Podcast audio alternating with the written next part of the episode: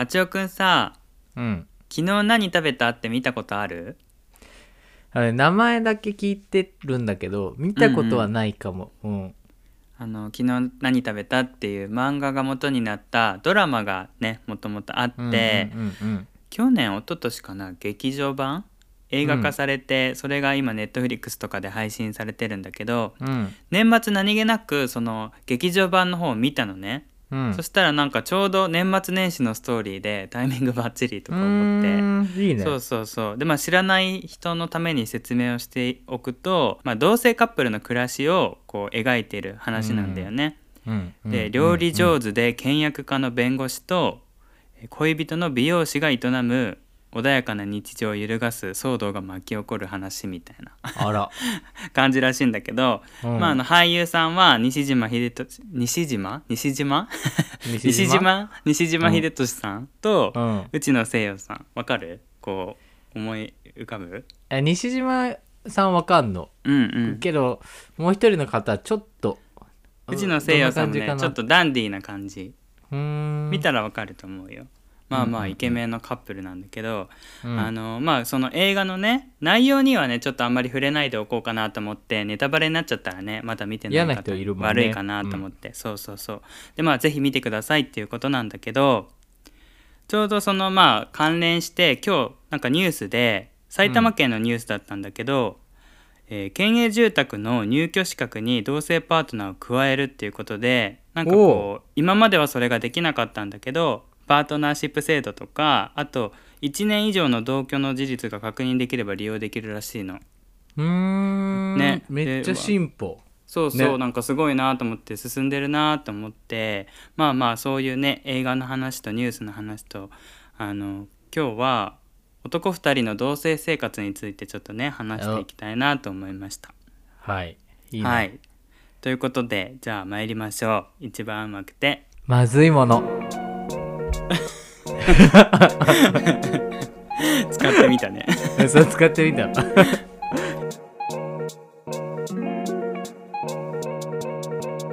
皆様いかがお過ごしでしょうかえいしおですあちおです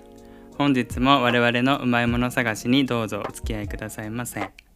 はいということで男ふたりの同性生活ということで、はいまあ、我々こう異性の方と同性生活をしたことはないのであちょくないよねないないないない母としかしたことないうん、うん、そうだからこう比べようはないんだけど、うん、まあそのストレートの方たちって男ふたりの同性生活って言うとどういうイメージ持ってるのかなあ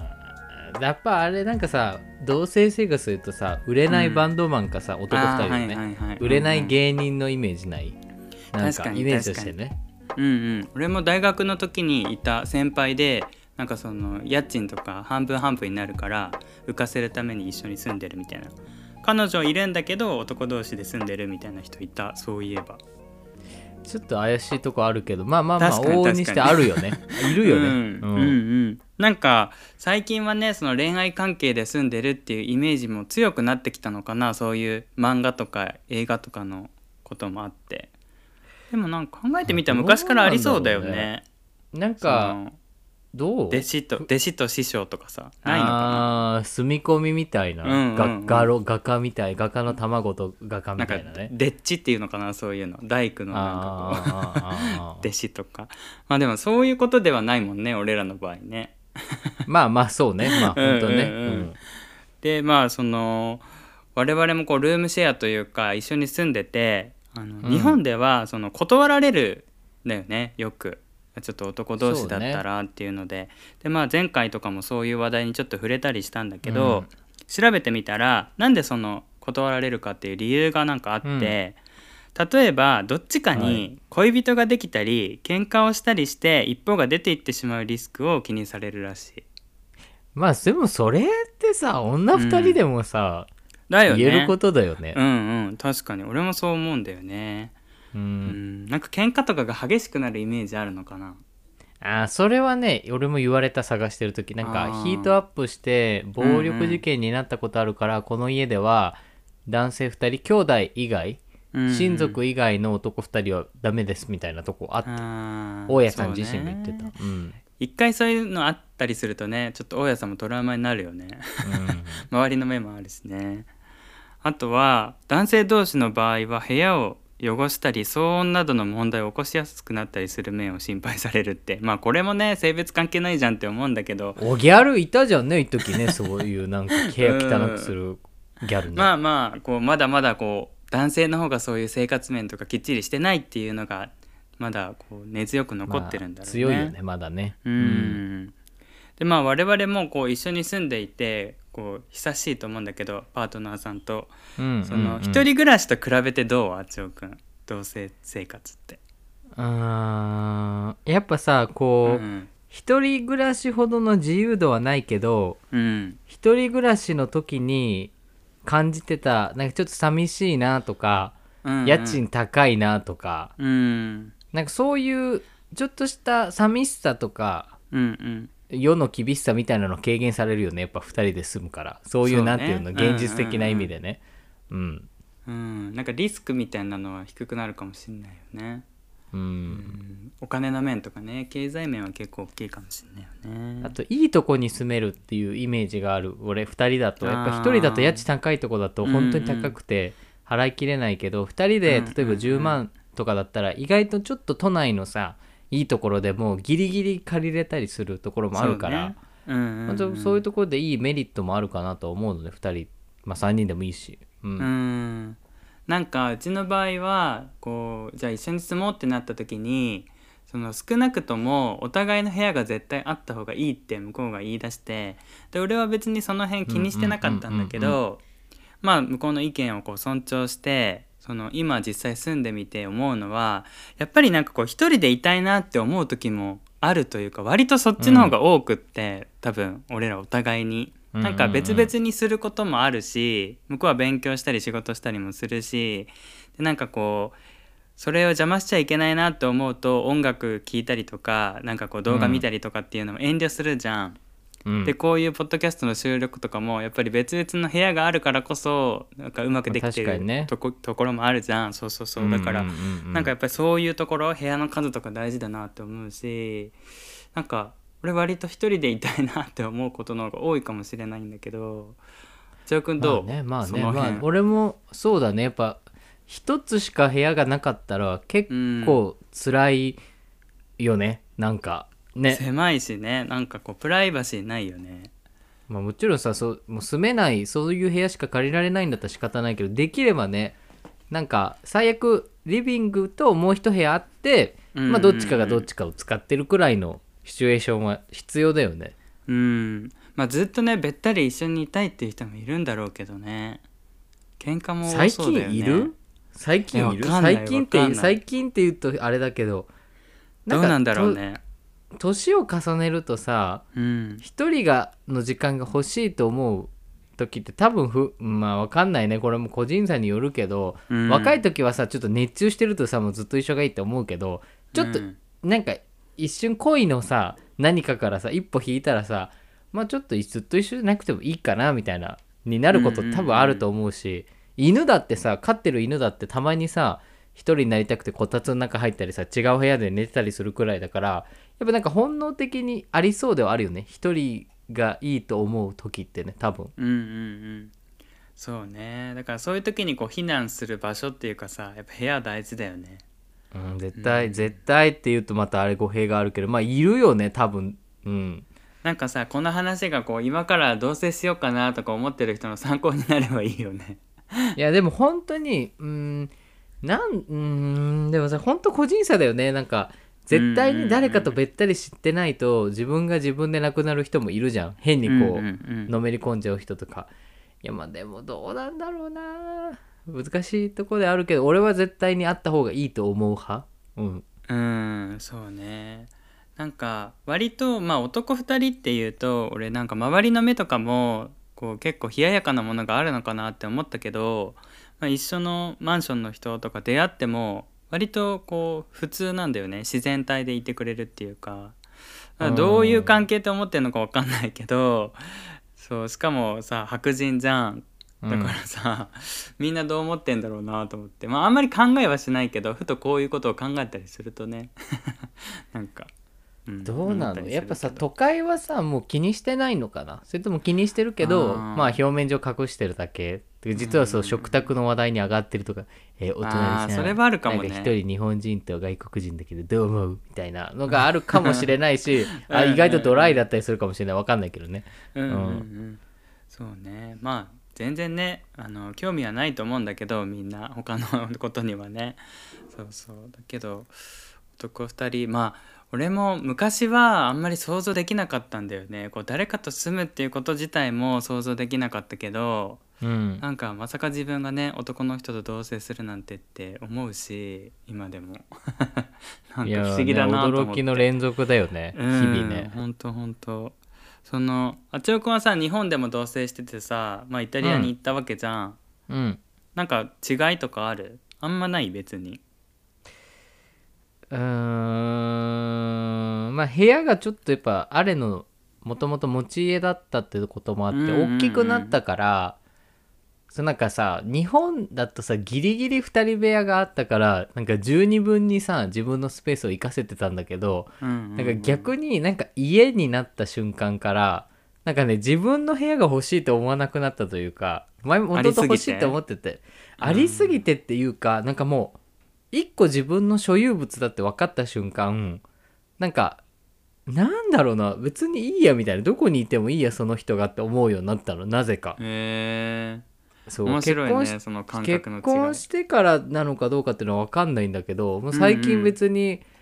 トイレしてても別になんか隣にいてもちょっと嫌だけどまあいいやと思うくらいまでちょっと成長したって言い方変だけど、うんうんうん、なんか昔までさトイレとか誰か見られてたら絶対嫌だとか思ってたけど、なんか最近別に扉開けてたまにすることもあるし、うんうんうん、なんかそれくらいまでに一人じゃな一人が好きだったはずなのに、まあそんな気にしなくなったから何の心境の変化か分かんないけど、うんうんうん、なんか変わったかも結婚してイタリアに、うん、住み始めてから。なるほどね。なんかさそのそれぞれの習慣とかあるじゃん、靴を揃えるとかさ、なんかこう、うんお風呂の入り方とか分かんないけど、そういうなんかこうちっちゃいこと、うんうん、あるね、あるね、あのスリッパ使う使わないとかさ、こう、うん、物をこういう風に置くとかさ、うん、なんか一緒に住み始めるとどうしてもそういうところが出てくるから、なんかそういう時に妥協したりとかちゃんと話し合えるかとか大事だよねそういうの。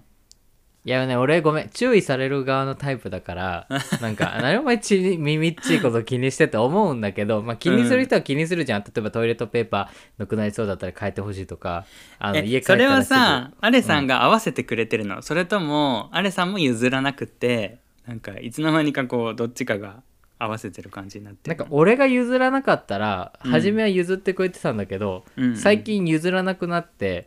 誰一人変えなくなったよね。もうなんかそれぞれの生活してるのね。そう、そう、意地でもそこに放置されてるから、多分誰かがしぶしぶクソーみたいになって変えてると思う。次こそは俺は変えたくないみたいな。まあ、そ、そうね、そうなっちゃったかな。うん。まあね、だから今からもし何かがあって一人暮らしに戻るってなったら、まあ、できなくはないけどやっぱり寂しいんだろうねその時って。俺はちょっともう無理かもしんない。なんかうんどういう面で一番来そう自分にこう無理かもって。えなんかマジなんだろうな、寂しさ朝起きて、うん、なんか話し相手がいないことの現実に多分もう受け入れられないと思う、うんうんうん、なんかなんだろう実家を出る前のじゅうはちの頃の自分に戻った感じ、うん、ちょっとこう初めて、うんうん、そう初めて一人暮らし始めた時みたいな感じになっちゃう。うんうんうん、そうね、そうそうだからなんかふとねそんなことも考えたりするんだよね。まあ前回もさあちおくんとこう死のことについて話したりもしたけどさ、うん、いつどうなるかなんて分かんないじゃん。だから別にこう暗いこと考えてるわけじゃないんだけど、うん、まあねそのそうだよ本当だよね、この瞬間をね、うん、大事にしていかないとなとか、まあその映画を見たこともあって結構ね考えさせられる映画だったの。昨日何食べたの、うんうんうん、だからぜひあちおくんも見てみて。見ます。うんうんじゃあまあこの辺りで終わりにしたいと思うんだけど、まあはい、結論としては最初にこう枕言葉的にさなんか男ふたりのなんてつけたけど、うん、なんか性別って関係ないよねって俺は思う自分で。まあいろんな家族の形がありますよね、うんうんうん、もうね、まあ、暮らしたい人と暮らすのがいいのかなって思うし、うんまあ、最初に言ったようにそういう制度的なものもねどんどんどんどんこう広まっていってみんながこう好きな人と一緒に暮らせる世の中になったらいいなと思います、うん、俺もそう思う。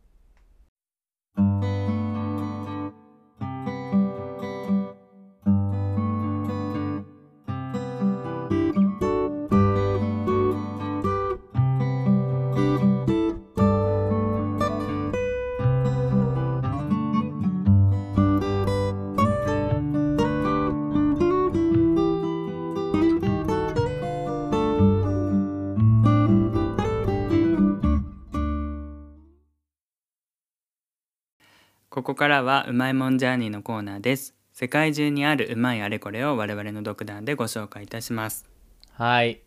ということで今回のうまいもんジャーニーは、うん、アニメのうまいもんです。うんうんうんうん。いいですね。はい。アニメね。いやもう本当にざっくり私アニメ好きなのでちょっと本当に独断と偏見でアニメのうまいものを語っていきたいんですけど、で今回一個自分の中でこう解決したいなと思うテーマがあって、アニメを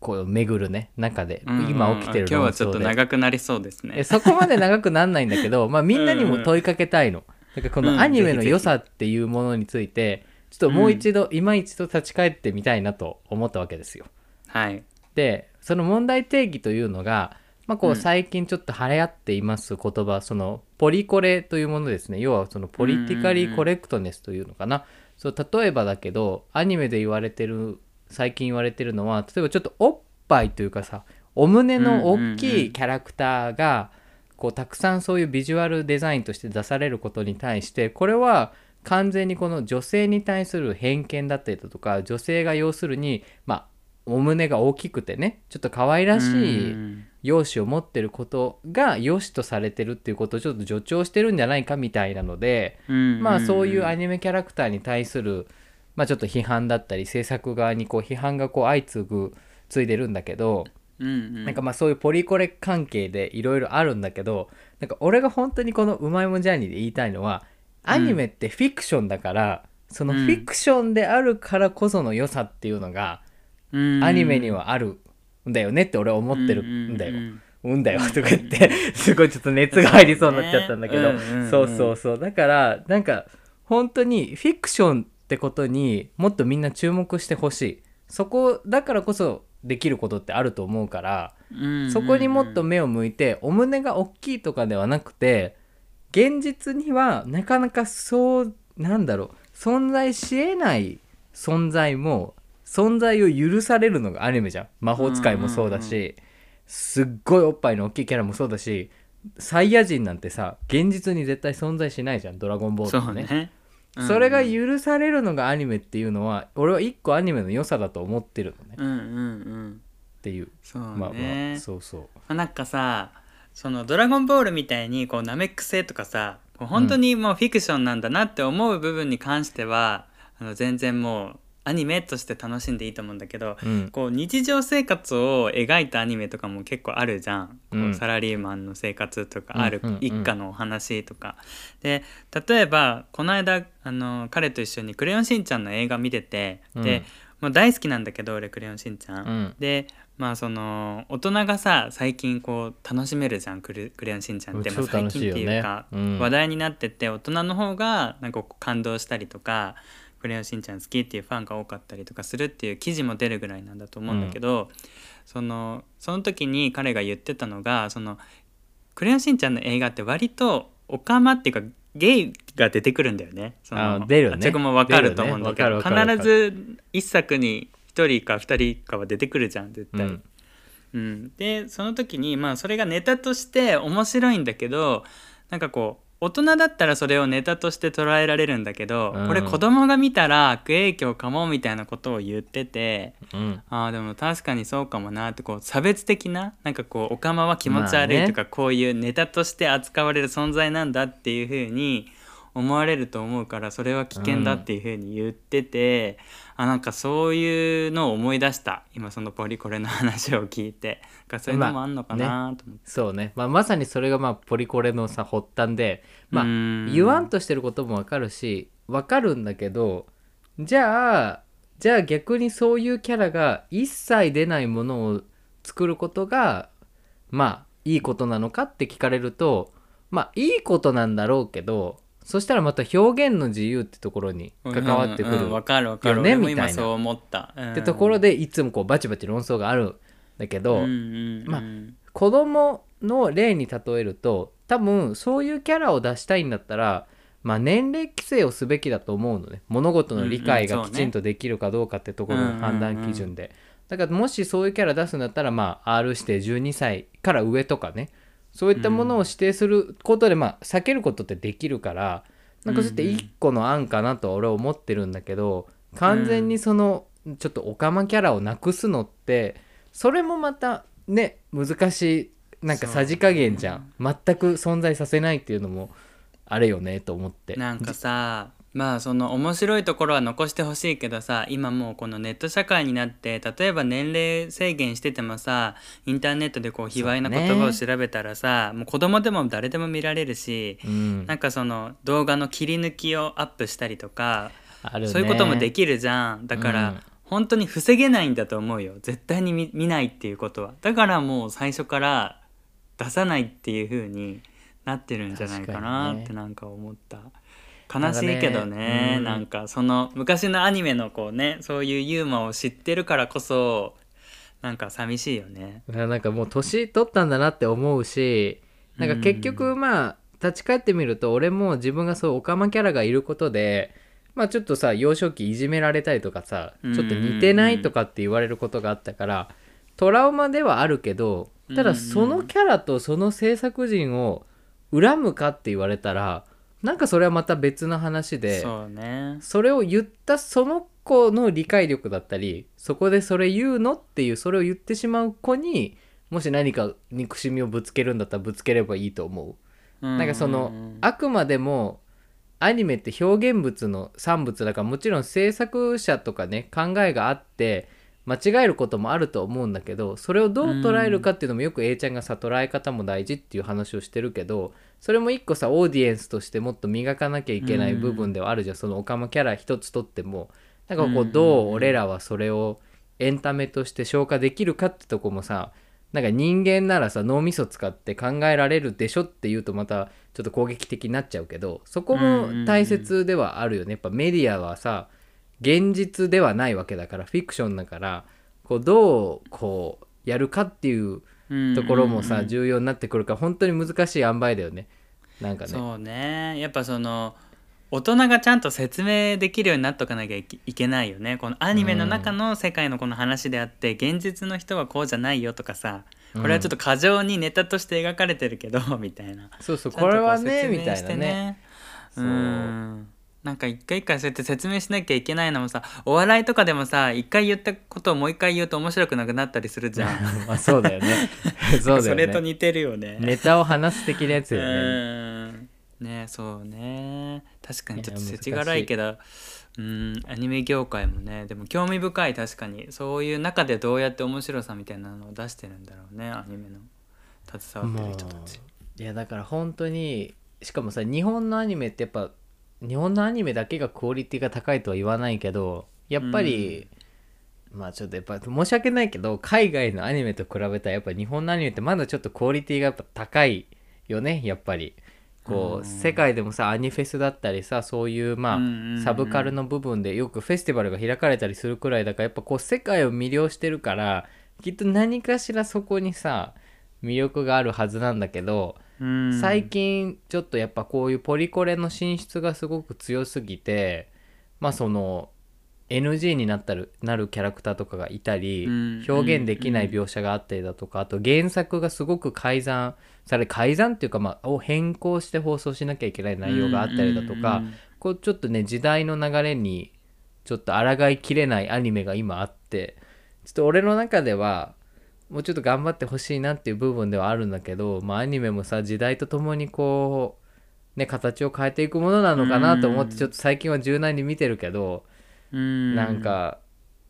でもやっぱり初めに言った通りフィクションだからこそ、こう実写ではできないさ、例えばすごくグロテスクな描写も実写でやるとすごくリアルだけど、一個アニメにすることでもうちょっと軽く表現できることもできるし、うんうん、まあ、剣とか魔法の世界みたいなファンタジーもさ、ちょっと実写でやるとちょっとチープだなって思えることもできるっていう部分では、ね、やっぱこうアニメしかできないこともあるから、あんまりなんかその、うん、ね、ところに規制をかけてほしくはないなっていうのが俺のお願いだし、アニメの良さがどんどん消えていくのもちょっと悲しいなと最近思ってるですよ。そうね、なんかこう純粋に作者の人が伝えたいこととか作ったものとかを受け取れたいよね、なんか、うんうーんなんですよ。いやー、なんかいろいろ含めて世知辛いですね、アニメも。そう考えてみると確かにいろんな規制がかかってるわ、昔に比べたら。だからなんか、うん、俺の大好きなアニメも何本かこう放送されたけど、やっぱこう、うん、もうアニメって今世界のアニメになってるから、例えば中国の、まあ、大手配信サイトビリビリっていうところがあるんだけど、そこで放送できないアニメって結構たくさんあって、うんうん、日本のアニメ、例えばその女性と、まあ、男性のその夜のシーンがあるアニメとかだったら結構ね、もうアニメその中国のメディアには載せられないからって言って、もう放送権がなくなったりすることもあるし、あとあまりに爆乳っていうのかな、おっぱいの大きいキャラも、うんうん、まあ、規制されて出されなくなっちゃうしっていうので、結構ね今ほんと風向きが厳しいというか。なんかでも少年ジャンプのさ、ヒロインとかって割と父でかくない？ いや、そうなのよね、うん、でもさ、それってなんか俺、まあでもこれもおじいさん思考なんだろうけど、もうそれはもうアニメとしてさ見てよって思うけど、まあそれが許せない、まあ、人もいるのも分かるのよ。なんだけどなんかね難しいよね、ここもね線引きが。うんうん、まあね、うん、なんかこうちょっと苦い感じもするけど、でもでもそういうアニメってやっぱり素敵だよね。こうそういう、うん、なんだろうな、現実では表せないことも表せるって確かにな、なんか何気なく見てたけどそうだなと思った。そうで、うん、最後に俺が言いたい、ね、アニメが素晴らしいことは、うん、アニメってあのね、アニメだけっていうか、まあ、フィクションのものなんだけど、うんうん、だいたいその敵と味方を作るときに最終的に、うん、みんなをハッピーにする敵の作り方がアニメってできると思ってて、なんかアニメでは神様を敵に回すと確実にみんなハッピーエンドだから、要は地球を作ったりその惑星を作った創造主っていう人がその魂を持つ存在として存在してるって設定をしちゃえば、それを悪の根源にすれば意外と丸く収まるの。難しい話になってきたぞ要はそう、なんていうの、要はまあ神様を、まあその世界の問題のまあ根源にしてしまえば、結局じゃあみんなでそこで立ち向かっていこうねっていう、その人間間でのなんていうんだろう、温和な雰囲気っていうのが流れることができる。最終的にその宇宙規模でとか神様規模で敵を作っちゃうことができるのって結構アニメの特権だと思ってて、なんかこれって実写でやるとは壮大すぎるってなるけど、アニメで神が実は悪でしたみたいなこと言うと、まあなんとか腑に落ちるけど、実写で人間がやってる時に実は神が諸悪の根源でしたみたいなこと言ったら、いやなんかちょっとチープやなみたいになるけど、アニメだからそれってできるなって俺は個人的に思ってんの。そう、うんうんうん、そっかそっか。なんかそれって映画とかドラマとかでもできそうな感じはするけど、でもアニメでしかこう出せない雰囲気ってあるんだろうね、きっと。実写でもできるけど、ちょっとやっぱねチープさが勝るのよね、うんうんうん、なんかちょっとやっぱ人が演じてるから、うんうんうん、あまりにも現実離れしてるとオーディエンスとしてもなんかちょっとんってなるんだよね。だけどアニメだともうこれはアニメだ、絵が動いてるって思うと意外と許せるっていうところもあるのがアニメの良さかなと思う、えー、面白いな。なんかそういうのってさ、アニメ監督とかのその巨匠に聞いてみたいよね。なんかなんでこうドラマとかじゃなくてアニメなのかっていうその魅力を ね, ね聞いてみたいね。ぜひ聞いてみたいね。はい、うん、なるほどね。面白い視点というか。ありがとうございます。うんうん、はい、はい、というわけでうまいもんジャーニー、今回はアニメのうまいもんでした。次回もどうぞお楽しみに。はい、